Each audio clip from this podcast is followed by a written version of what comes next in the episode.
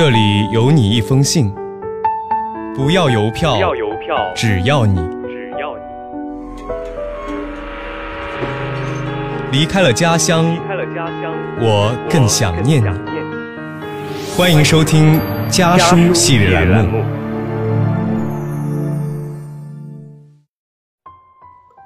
大家好，我是陆琪，来自江苏，我在南京大学，这是我写给妈妈的一封信。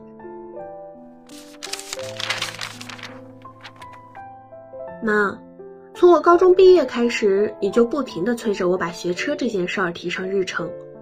那时我还没有成年，可以拿着这个理由搪塞。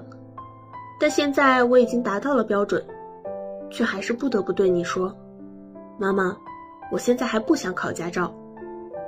我知道你会追问我为什么，我也希望你知道，我还没有做好思想上的准备。前几天的早晨，我如往常一样刷着微博，却被一条新闻逗得笑了出来。和大多数的网络新闻一样，它有着一个博人眼球的标题：女子拿到驾照摆席庆祝，家属她所有科目都挂过。点开视频，我才发现标题所言非虚。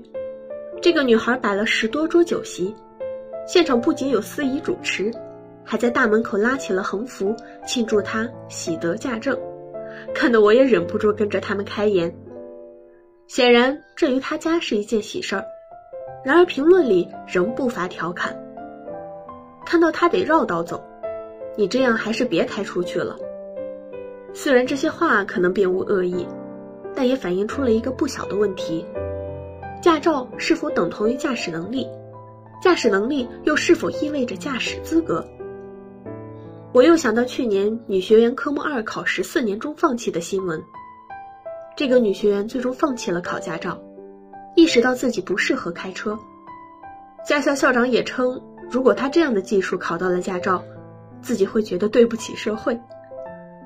是否这样反复考驾照的人一定会成为马路杀手？是否女司机就是让人避之不及的名词？是否考取了驾照就能一劳永逸？近年来，交通事故的频发使得驾车规范一直处于大众焦点，考驾照的标准因此在不断的调试与提高，让许多学考新手叫苦不迭。社会的重视当然是好事一桩，但仍不能彻底解决已经暴露的问题。我相信考驾照不是一件容易的事情，至少它不只是一场理论与实践的考试，它应当更为慎重，也更为严肃。妈妈，在我印象里，你一直是一个非常厉害的司机，不仅能熟记各种交通规则和标志，还能完美的将车子倒进一个狭小的车位。可你也有着一些我不喜欢的习惯，比如有时开车会接电话。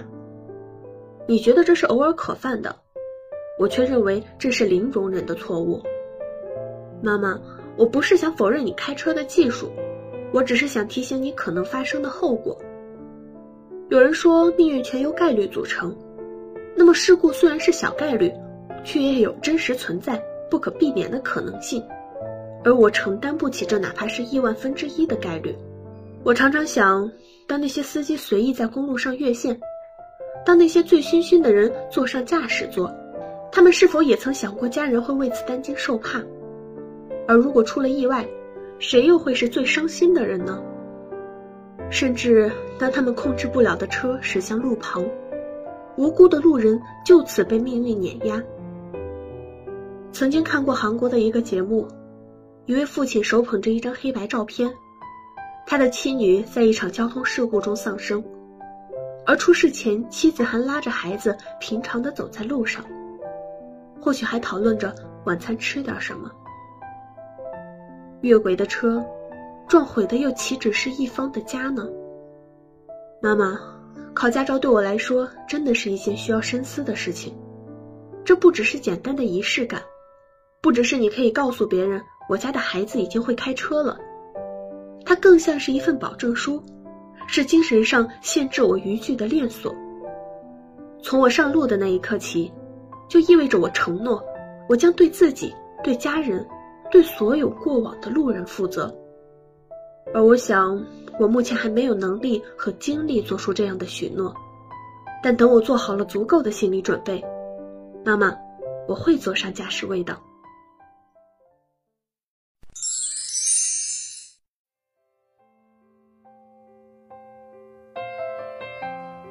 离家的路很短，回家的路却很长。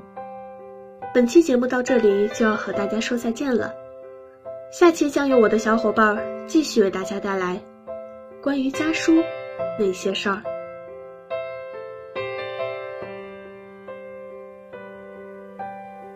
像红色气球，线缠绕谁的手，不肯漂浮在宇宙，只想停留。